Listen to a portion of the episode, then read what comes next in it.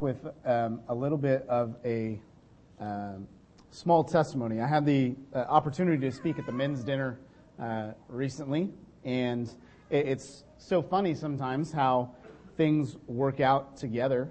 Uh, because what I, I shared at the men's meeting was sort of appropriate for what uh, the the sermon that um, Dad asked me to deliver this morning, and so.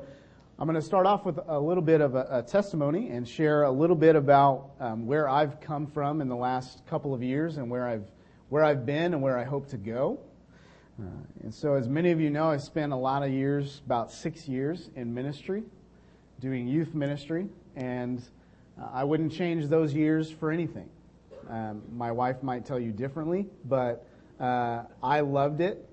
She hated it when I was gone but for the most part, it was a very great time in our lives. Of course, Misty and I met at Bible college, and we uh, met pretty much a, just a couple of weeks into our freshman years at, at Ozark, uh, and then we've been together ever since. And uh, it's just been a, a love a love ride, if I can say that. I don't even know what that means. Um, it just kind of came out. I'm sorry. So. Uh, But we've been together for about, oh gosh, like 10, 11 years now, and it's been awesome. Uh, haven't looked back at all. Uh, so in that time, I went to Ozark and we, we ended up, we did a lot of really great things while we were there. Uh, Misty was involved in deaf ministry and I was involved in lots of other different activities with sports teams and um, camp teams and a lot of different opportunities that I was able to do. And so five years of being in Bible college, I had a lot of uh, really great experiences. Uh, about halfway through my time at Ozark, I was offered a part-time ministry position in, in Kansas. Uh, that I, I was there for about a year, and that was really great. Uh, and then that sort of came to a close, and I left that church, and or was was asked to leave that church. Uh, and then I kept studying at Ozark, and and the last semester of my senior year, uh, I was offered a position in Mountain View, Missouri. And it was great um, for the most part. Uh, that last semester was really hard because I'm not a very good student anyway, and then I had to do my last semester while being in full time ministry, uh, and that was uh, not not good for me.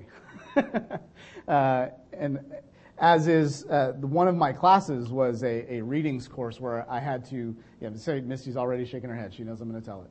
Um, it was a readings course where we had to read eight, was it eight books or ten books? Eight, eight or ten, eight, ten books. Uh, we had to read ten books and write five page book reports over each book. Well, the semester went on and on and on, and I didn't read the books until the night before that the papers were due. and I didn't have the books. so I wrote eight book reports from the table of contents from each one and, uh, and what little I could find on the internet. uh, and so the, uh, the real stabbing pain from that was when I grad, on graduation day, uh, the professor of that class came up to me and told me that I had the best book reports out of the whole class. And I'm like, oh, Jesus help me. So, uh, so a, a, word to all the students in the room, please don't do that. it's not, it's not good for your health. so, um, the ministry in Mountain View was a fantastic ministry. Uh, I made a lot of really great, lasting relationships with a lot of students. But then something happened and the ministry at that church ended and we found ourselves looking for more employment. And so, um, one, one of the really amazing things, it wasn't necessarily amazing at the time, but one of the, we can look back on it and see how amazing it is now, is, uh, is how God was helping us throughout the whole process. We had just had our baby, and we were sudden, I was suddenly out of a job, uh, and it came about, uh, there was January, and we had paid the mortgage on our house for February, but we ha- we didn't have the money to pay for March, and we knew that. Uh, and so something had to happen. We had very gracious neighbors that I believe God led into our lives that bought our house and l- allowed us to move. Uh, it was like their fourth house that they had, so you know. Um, but they they graciously bought our house from us, and we were able to move. And we didn't have anywhere to go, so we came here and lived with mom and dad for a little while. And that was hard for two 27 year olds with a baby living with my parents, her in laws. Uh, I'm sure that was difficult for her. It was difficult for me. And so something had to happen, and I knew something had to happen. So I, I did something that I hadn't done in a lot of years. I actually went out and got a job. and I worked at Target in, in Tulsa Hills for like two months. And it paid the bills. Uh, it was my first experience in retail, and that was something. So, so then I was offered a job at Inola Christian Church as a youth minister there. The church is fantastic. The people were great. We fit right in. Uh, and for about a year, everything was great. And then something happened. Something happened, started to happen in my mind and in my life that changed things. I began to experience bouts of depression and bouts of uh, not knowing what was going to be in my future. And I've come to since realize that a lot of what I was experiencing, I, I can only attribute to spiritual attack. And so what I was experiencing was extreme dread and fear over what my future was going to be, about getting older, about dying, about Jesus coming back. And I thought for a minister to be fearful of Jesus coming back, there's something not right. And so I met with the elders and I said, look, this is what's been going on for a little while. I want you to know that I'm experiencing this and I want you to know that this has been a part of my, my life for several months now. And I'm struggling and I know it. And I know it's starting to affect my work. And so the next morning they came in and, and said that it was probably time for me to leave. and that was very hard for me. And that was very hard for me to understand why a church would do that. And and I certainly don't want anybody to think that I'm, I mean ill of Inola Christian Church because it's, it's a fantastic church with fantastic leadership, and I have since come to understand that that was not the reason that I was let go. There were so many other reasons that they felt that I needed to maybe collect my thoughts and collect myself first before I stepped back into ministry. and so, through all of that, um, I was we had made a lot of great friends while being at Inola and a lot of uh, great relationships that we still have to this day. Uh, one of our friends sent me a text message one day and she said, You know what? There's a, there's a position at Apple that you should apply for. And I had worked on computers before. I'd never owned a Mac before then. Uh, I, I didn't really know a lot about Apple. And she said, You should really apply for it. And I said, all right, well, what is it? She said, it's a genius role. I was like, what, what is a genius? I don't know what that means. and so I said, you know what, whatever. I, that's fine. I'll, I'll apply for it. Who knows? Maybe I'll get it. Uh, maybe I won't. Whatever. So I applied for it. A month and four interviews later, I was offered a position as a genius at Apple. And that was a really amazing thing to happen. The, the store took a very big chance on me because I didn't really have any technical experience. And I was told many times that the entire reason that I was hired is because I had the ability to communicate with people. And that's what they were looking for. And so I was really gracious for all my time in ministry and where the paths that God had led me down in my past in ministry because it allowed me to succeed in what I am doing now. And so one of the things that really bothered me throughout my years in ministry was the fact that I had so much fear and so much dread about what my future was. I'm better now, and I've gone through um, some personal, uh, some some of my own personal things, and I've sort of sorted out what um, what I was struggling with in the past, and so now I have a better focus on what I know I need to be and what I, where I need to go. And that's what we're going to talk about this morning: is getting unstuck from our future. Over the last several weeks, we've been talking about getting unstuck in certain areas in our life. And so this morning, we're going to talk about getting unstuck in my future. Proverbs chapter 3, verses 5 and 6 says, Trust in the Lord with all your heart. Do not depend on your own understanding, but seek his will in all you do, and he will show you which path to take. What an incredible verse to talk about getting unstuck from your future. Because what it really all boils down to is are you trusting Him to know your future? I've heard it said a lot of in, in the past that wouldn't it be great if God showed you a glimpse of where you were going to be in five years, 10 years, 25 years, whatever it is? If God were to show you just a glimpse of where you would be, wouldn't that just be perfect? and I think, yeah, maybe it would. But if He did, would we really be trusting? Because God has called us to be obedient and trusting in Him. Thank you. And so if God were to show us a glimpse of what we're supposed to be or where we're supposed to go, would we honestly be trusting that He has got the plan all sorted out for us? Because God calls us to lean on Him, and we'll talk about that here in one of our points. But I think there's four approaches to my future that lead to being stuck. So if you see in your bulletin here, we've got those four blanks there on the front. The first one is worry. Worry. Four approaches to my future that lead to being stuck. The first being worry. Are you a worrier?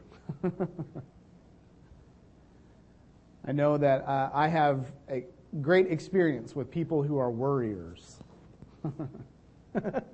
she knows I'm talking about hers. It's, it's okay.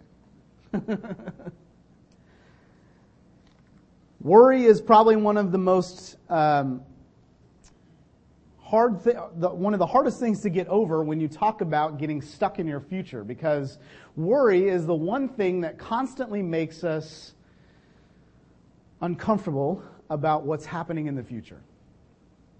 So worries. Secondly, assumptions. Are we assuming that bad things are going to happen in our future? Are we assuming that we're not going to get that job promotion? Are we assuming that this our family member, our friends are going to get sick. Assumptions. Second thing is planning without prayer. Planning without prayer. One of the hardest things to do in life is make plans without seeking God's counsel first. Sure, we can make all the plans that we want, but what happens when those plans don't work out? And the last thing, and this, this, this one will be really hard for me. My wife will know. Procrastinating. like doing eight book reports on the last night that they're doing. Procrastinating. It's a bad habit. It's a habit that I challenge all of us to break. Procrastination is difficult. So let's look at second at what the definition of unstuck means. There at the bottom on the front page, moving forward in my life because I'm willing to give God complete control. Hard thing to do. Hard definition. I'm willing to give God complete control. Now that doesn't necessarily, that doesn't mean at all that I'm willing to give God 93%. That's good. It's in the 90s. That's an A. but if we're not giving God complete control over what our life is and where our plans are and where our future might be, then we're not being completely obedient. And we'll talk about, like I said, we'll talk about that later. It's a hard thing to do to say, you know what, I've made a conscious decision. I'm going to give God complete control over my future. Because I think the hardest thing about giving God complete control of our future is that we don't know what that will be. Oh, sure, we can make all the greatest plans. But without God in control of our plans and in control of our future, where, where really are we going? So, how to get unstuck in my future? You'll see here in the, in the middle of your bulletin, if you're following along here, the, the first part. Number one, I want to recognize that I am stuck. So I think that what this immediately reminded me of when I saw this was any sort of um, program that helps you get unaddicted from something. You know, the, the, the first step in any program is admitting you have a problem.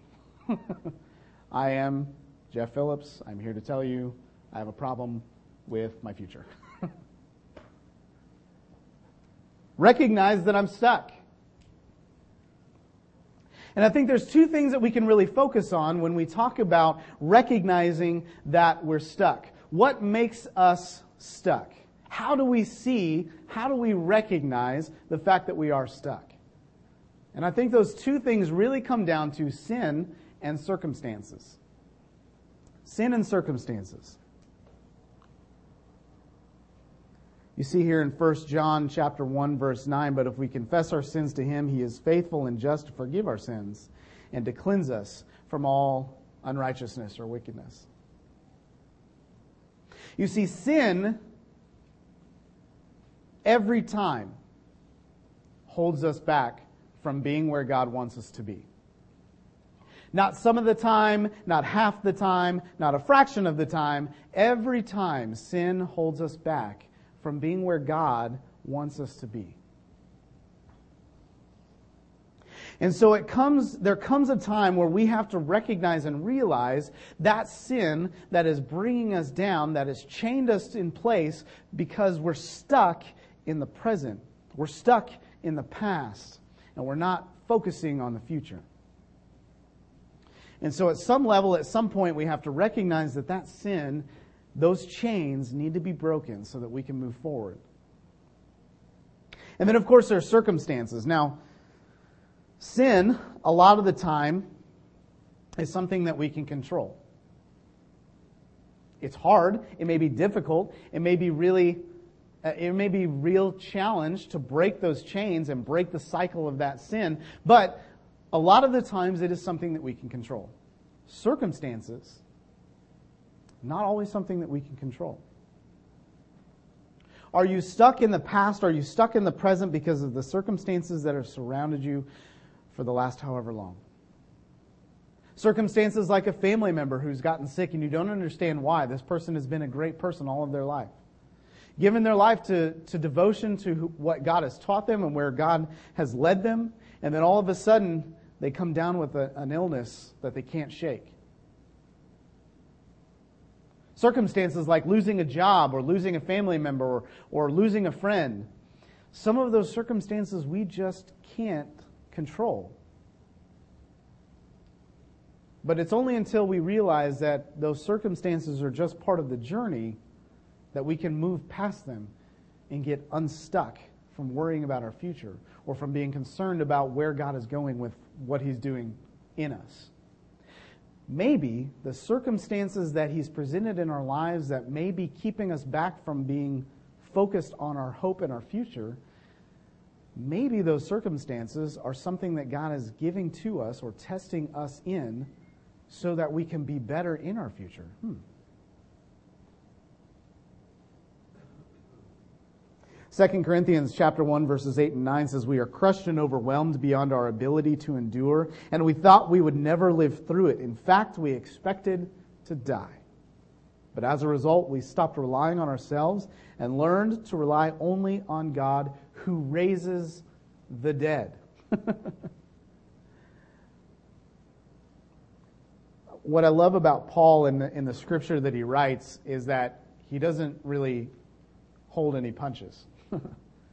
Paul brings it straight to the point and he says, listen, I know that the circumstances that are surrounding you have brought you down before, made you feel like you couldn't move on.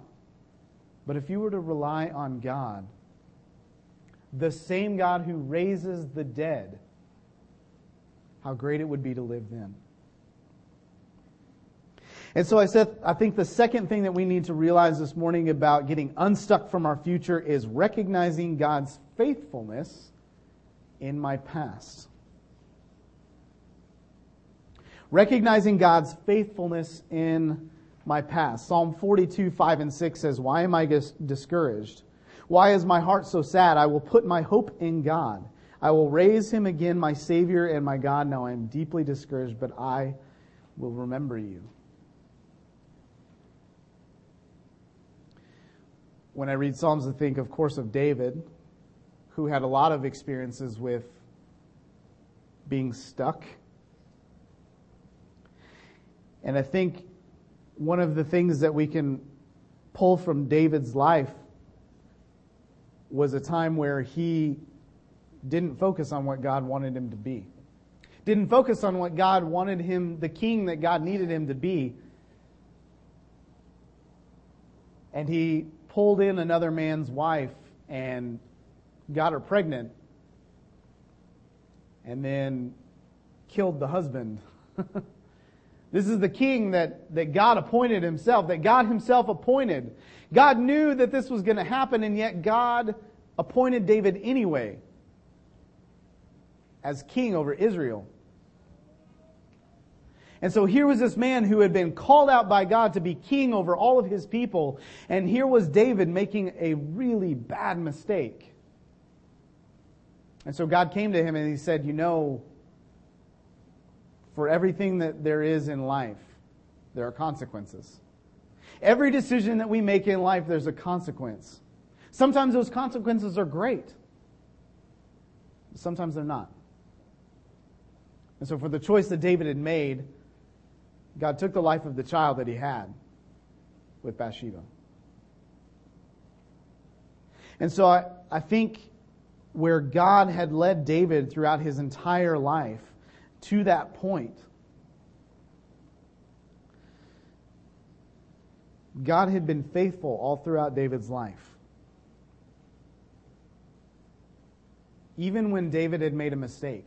Even when David had been appointed as king and made one of the gravest mistakes that anybody could have made, God was faithful throughout the whole process.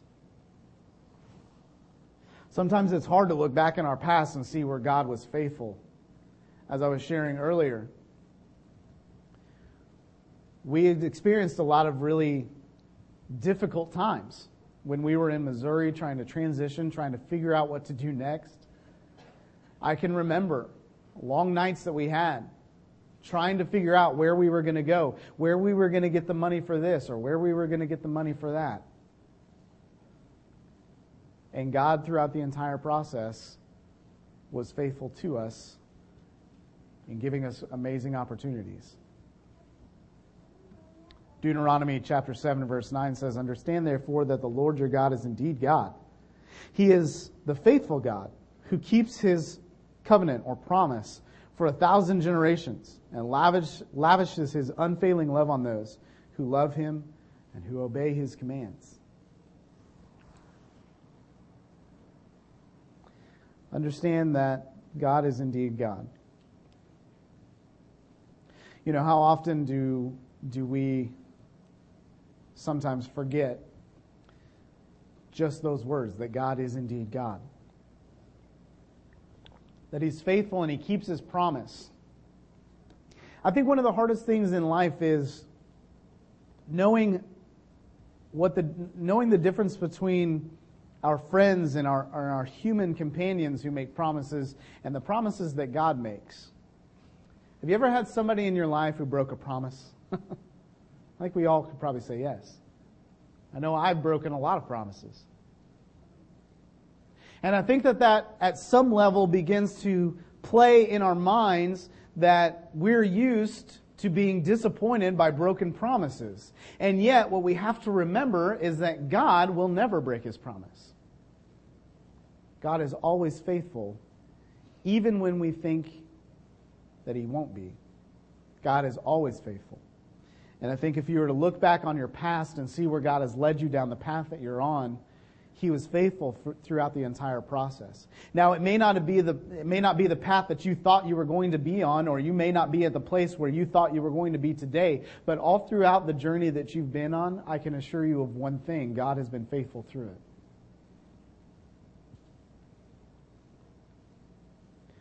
And so, number three, we need to refocus my mind on the hope of heaven refocus my mind on the hope of heaven.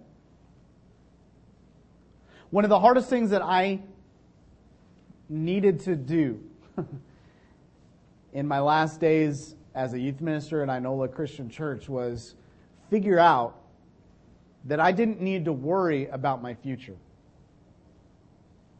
I didn't need to worry about what was going to happen to me. See, one of my biggest fears, and I have no idea why, when I was in uh, when I was in the youth ministry here at River Oaks, when I was a teenager, I thought that people who were 25 years old that was like ancient.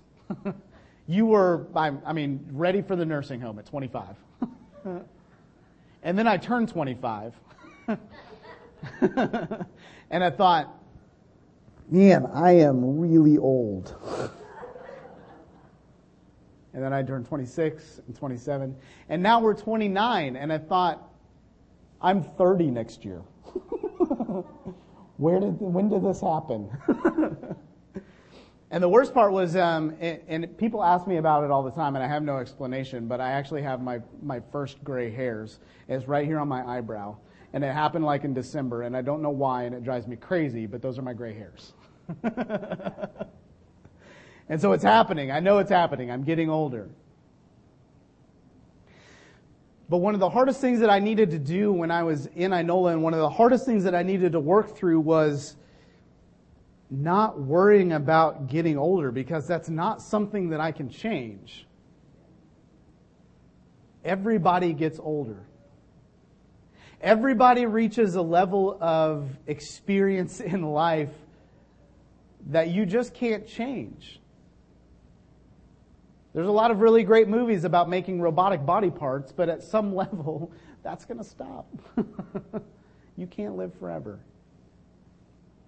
And I, that was a hard, a hard hurdle for me to get over. And so what I needed to do instead of focusing on getting older and a patch of gray hairs on my eyebrow or turning 30 was instead focus on the future hope that I have. As somebody believes in what Jesus did for me at the cross at Calvary, I don't need to focus on the negatives of getting older. What I instead needed to focus on was the positives of reaching my Savior. And that was a hard thing for me to get over. What I needed to do was forget my past and focus on my future home. He sings it all the time. I'm not going to sing it, but this world is not my home. I'm just passing through. We are here temporarily as agents for Him. And that was something that I needed to come to terms with.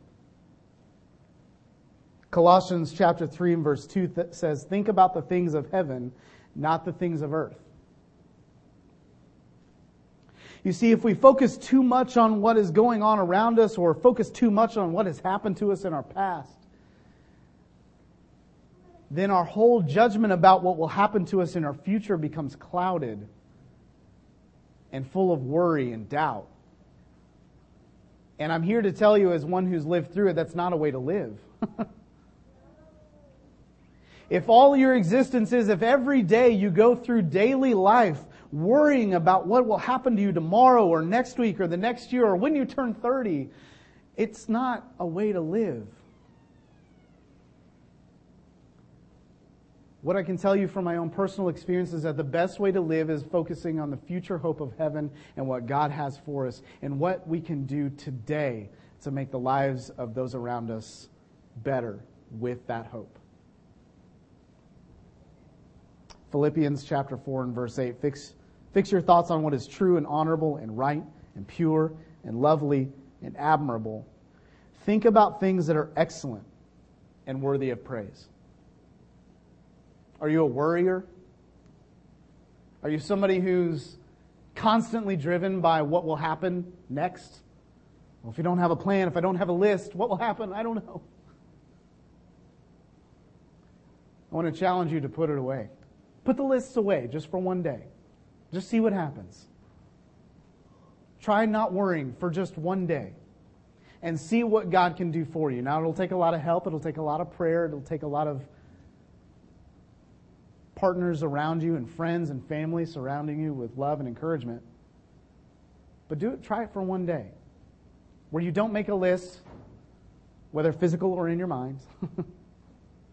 Just because you can't see it doesn't mean I don't know you're doing it. Try putting away for just one day. Just one day, just don't make any lists. Don't worry about what's going to happen tomorrow or next week. Don't worry about where we're going to be down the road. But instead, for one day, focus on what God wants you to do that day so that your future home is being prepared.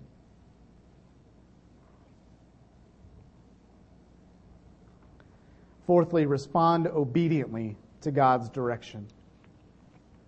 Respond obediently to God's direction. And so this is where we talk about the obedience. That's such a difficult word, I think, sometimes. 1 Peter chapter 3 and verse 12 says, The eyes of the Lord watch over those who do right, and his ears are open to their prayers, but the Lord turns his face against those who do evil.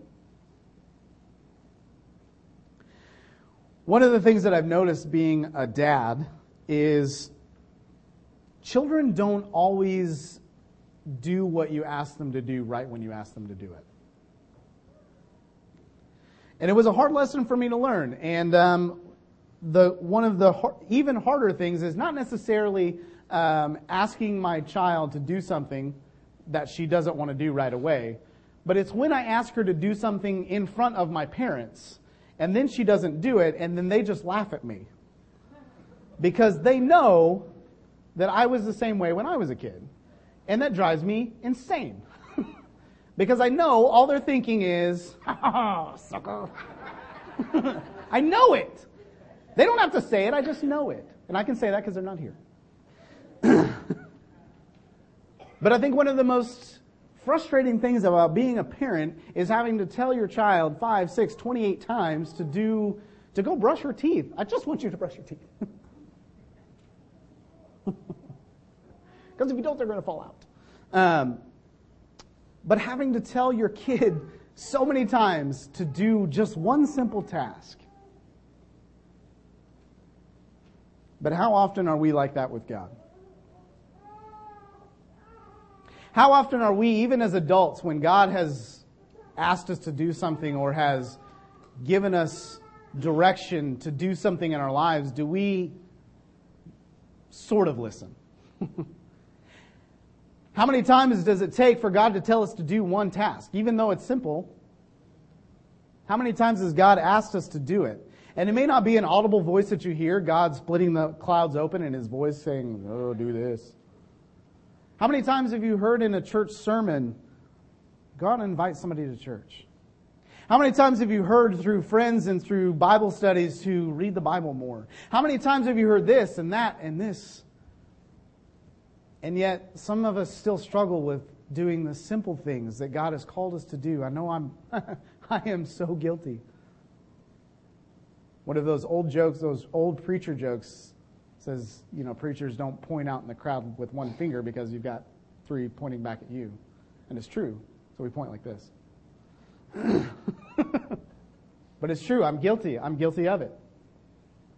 How many times has God asked me to do one simple thing like not worry about my future, and it took me so long to figure out that I need to not worry about my future?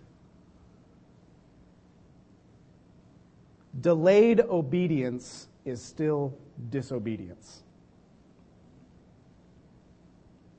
Delayed obedience is still disobedience.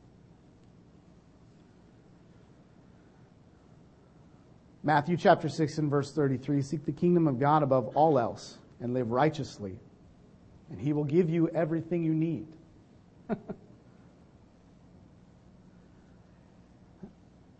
I think out of all the promises that we see, we've seen today from, from the scriptures in this lesson alone, I think that one speaks volumes. If we would but do what God has asked us to do and live the kind of life, at least try our very best to live the kind of life that God has called us to live and do the things that God has called us to do, He will take care of us. He will take care of all of those needs.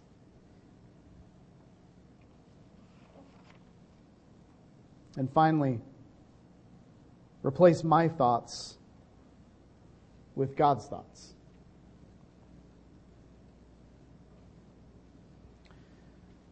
For a long time, I was trapped in my own mind with my own thoughts.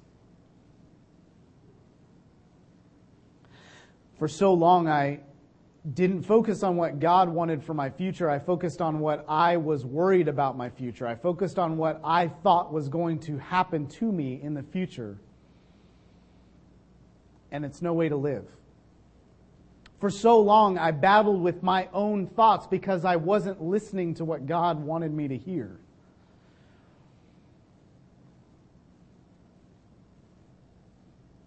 And one of the most challenging things that I had to do was step out of the way and let let God in. How often do we take time to put everything away, to stop what we're doing, and just listen? We can shout over and over and call out to God and scream his name at the top of our lungs from the highest place we can find. But until, it, I think it's until we step back and are silent and listen that we'll hear him. I've been in shouting matches with God. He doesn't shout back. God is a God who whispers. And God is a God who brings us a message calmly and quietly. And it's not until we take a step back and realize that we can't shout loud enough if all we do is yell, we'll never hear him. And so we need to come to that place where we take our thoughts and step those out of the way and let God's thoughts be our thoughts.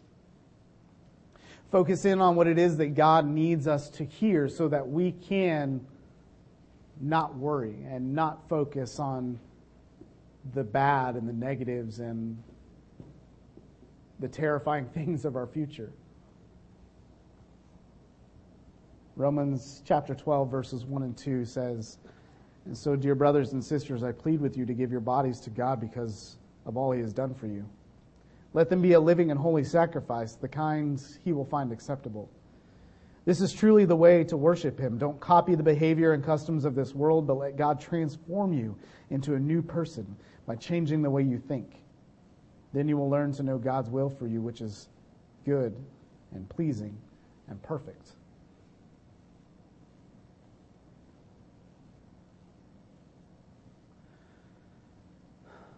One of the most difficult things for me was to figure out that all I was doing was copying the behavior of this world, was letting the circumstances that were around me and my own sin drag me down so far to the point that I wasn't listening anymore. And it's not until we will step back and let God start to transform our hearts and transform our minds that we can truly focus on what the hope of tomorrow will bring, the hope of what our future can be. As long as we will cling to what God has given us through His promises, through His Word, through the people that we interact with, and when we start to focus on the hope of what tomorrow can bring, instead of the worry and the terrifying things that the world is around us, if we start to focus on what God can bring us in our future and then take that to the people that are out there in the world around us, the world will truly be a better place as long as we don't focus on what we have done and the past of our, the sin in our past. If we start to focus on what God can do for our future, how great this world can be because the people will stop hurting because God will be in their lives and in their hearts and their hope. It will be in the future that God has for them. We need to be focused on what God can do for us in our future so that people around us can have the same hope that we have, the same Savior that we claim to, the same death and burial and resurrection that brought us life and brought us hope to give them life and to give them hope. And it's not until we step out of the way and let God's thoughts be our thoughts and stop worrying about the future, become obedient to what God is calling us to do recognize that we are stuck, that we'll truly be able to move forward. Focus on that hope. Focus on what God has prepared for us in our future. You may not know what it is, and that's okay. And that took me a long time to understand. For the longest time in youth ministry, I had a lot, a lot of questions that were brought up to me about what happens when we die or you know how does god know our future?